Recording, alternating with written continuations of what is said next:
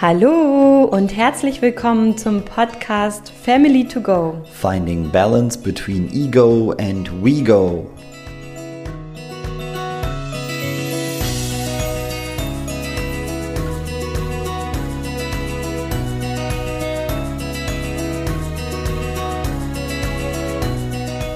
Verstehe die Botschaft deiner Gefühle und versuche sie wertfrei zu beobachten. Darum geht es in der heutigen Podcast-Folge und ich wünsche dir ganz viele tolle Erkenntnisse und Freude beim Zuhören.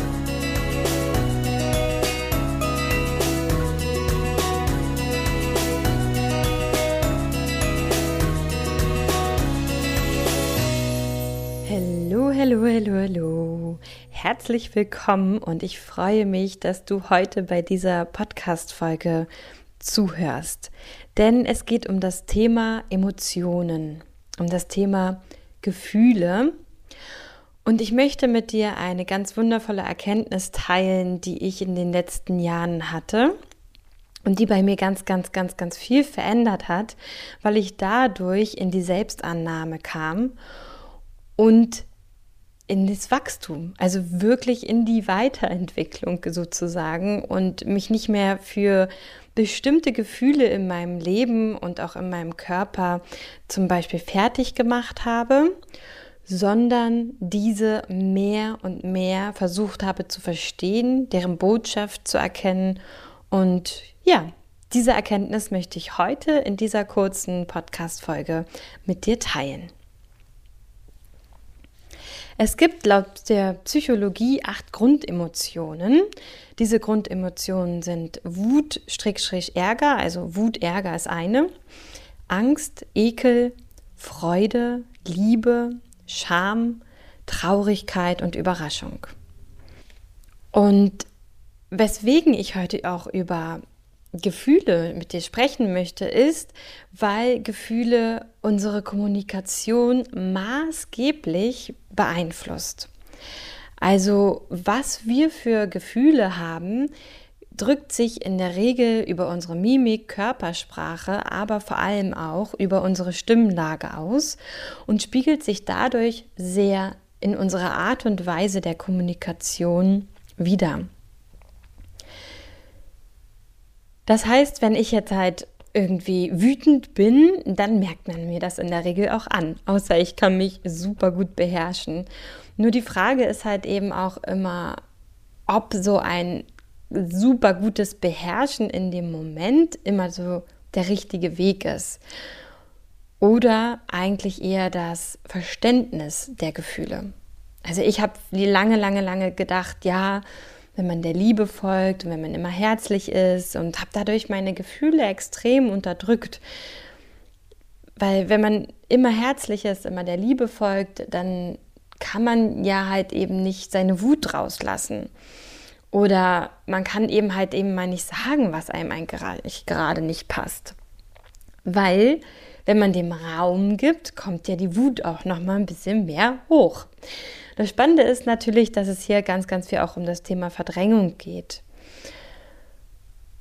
Und vor allem darum, dass wir in dem Moment beurteilen, ob das ein schlechtes oder ein gutes Gefühl ist.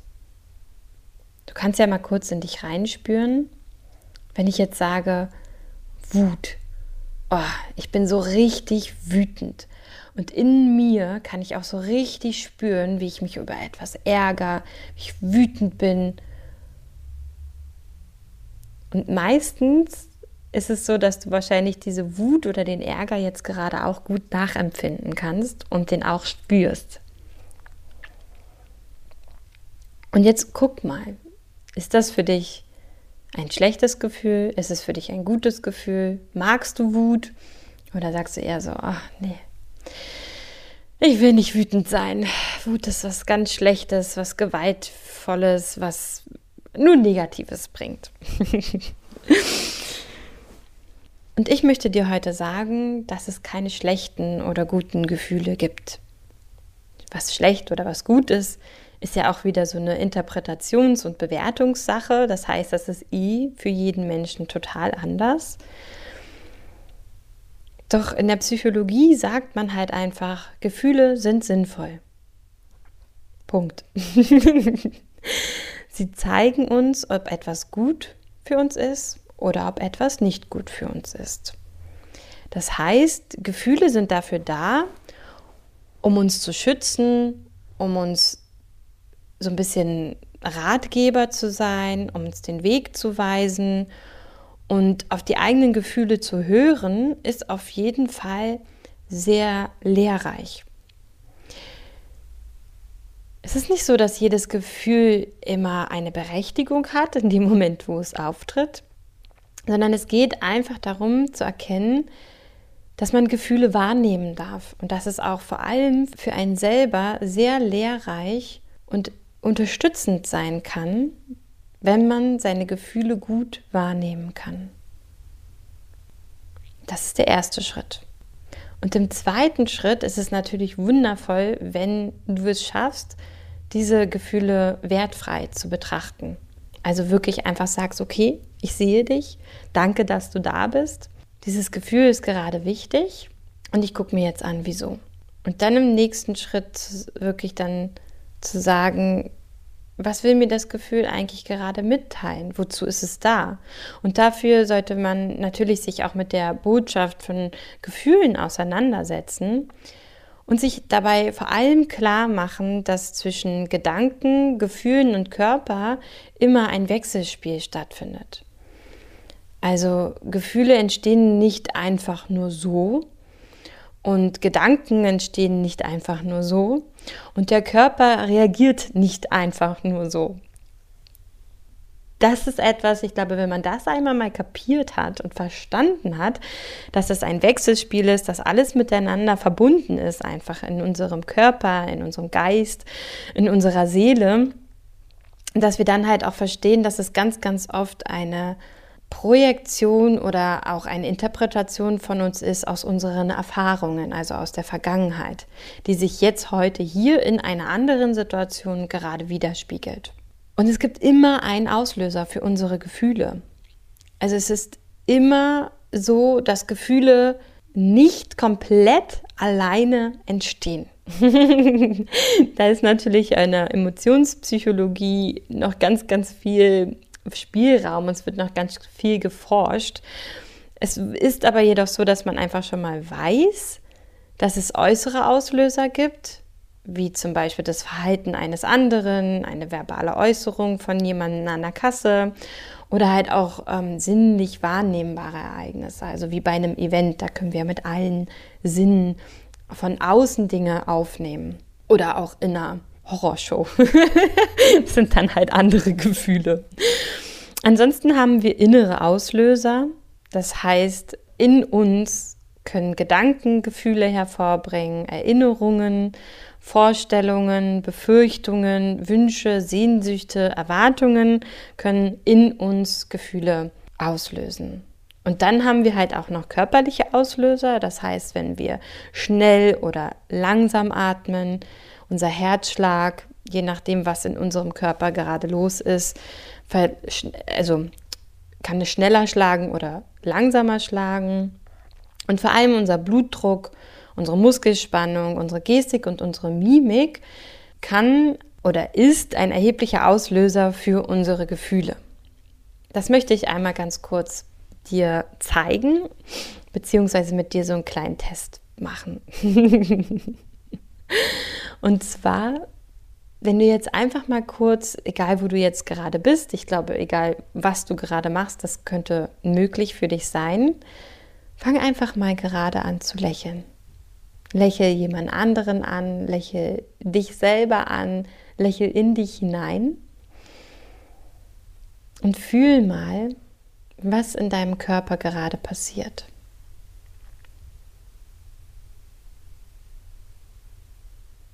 In der Regel ist es so ein Gefühl des Wohlwollens, Wärme, das ist schön. Ja, man ist irgendwie happy. Und wenn man lacht oder lächelt, ist man einfach happy und kann dieses Gefühl wundervoll annehmen. Der Körper entspannt sich auch irgendwie so ein bisschen. Und vielleicht ist es ja auch so, dass wir dann im Außen auch etwas auslösen. Und zwar, dass uns jemand zurücklächelt. Und dann verdoppelt sich dieses Gefühl. Jemand anderes hat das, man selber hat das und man kriegt es nochmal zurück, weil man nochmal lächeln muss. Also eine ganz, ganz wundervolle Art und Weise, durch den Tag zu gehen und andere anzulächeln, um sich selber eine wohlwollende Grundstimmung immer wieder auch geben zu können. Also irgendwo auch einen Selbstzweck, aber natürlich halt auch was Schönes für andere. Also ich finde, das ist so eine ganz wundervolle Art und Weise, wie man merkt, dass Gefühle halt eben ähm, durch Mimik einfach auch entstehen können. Und in uns ja auch was auslösen und dadurch auch im Außen was auslösen können. Und wir somit merken, es ist alles ein Wechselspiel und wie wundervoll Gefühle eigentlich sind. Wut zum Beispiel ist ein Gefühl, was uns zeigen möchte, wenn wir nicht mehr auf unserem Weg sind. Also Wut möchte uns so zeigen, hey, das ist eigentlich nicht das, was du möchtest. Das ist nicht der Weg, den du gehen willst. Also die Seele aus meiner persönlichen Sicht meldet sich über die Wut, indem sie sagt, nee, nee, nee, nee, nee, da wollen wir doch nicht hin. Oder zeigt sich auch darüber, hey, da ist eine Grenze überschritten worden. Das, das will ich nicht. Ich möchte nicht, dass so mit mir umgegangen wird. Und Wut ist einfach wundervoll, weil es uns extrem hilft, im Leben herauszufinden, was möchte ich und was möchte ich nicht.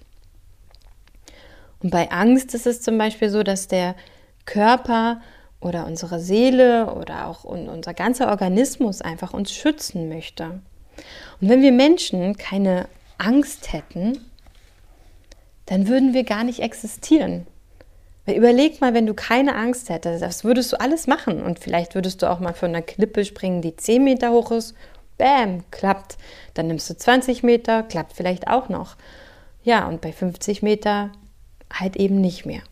Und wenn wir da keine Angst hätten, dann würden wir total verrückt und irre aus meiner persönlichen Sicht und äh, überheblich ja auch irgendwo durchs Leben gehen. Und wir sind aber nun mal sterblich. Das heißt, irgendwo muss uns ja auch die, die Umwelt und unser eigener Körper auch unsere eigenen Grenzen aufzeigen und sagen, hey, du kannst ganz schön viel machen, aber so ein Superhero bist du vielleicht doch gerade noch nicht. Und oft ist es ja so, dass wir irgendwo als Kinder was gelernt haben, also welche Gefühle gut sind oder schlecht sind, welche man zeigen darf, welche man nicht zeigen darf. Oder wir haben vielleicht gar nicht gelernt, wie man überhaupt Gefühle wahrnimmt. Das heißt, wir haben sie immer nur weggedrückt, weil vielleicht Emotionen generell nicht so gut waren oder man nicht so auffallen möchte. Also egal, was du in deiner Kindheit gelernt hast, das wirkt sich heute auf deinen Organismus aus. Das ist halt einfach so. Und daraus kommen ja auch Interpretationen, Erwartungshaltung oder auch äh, Ideen, wie die Zukunft sein kann. Also wir sagen ja, das ist für mich möglich und das halt eben nicht.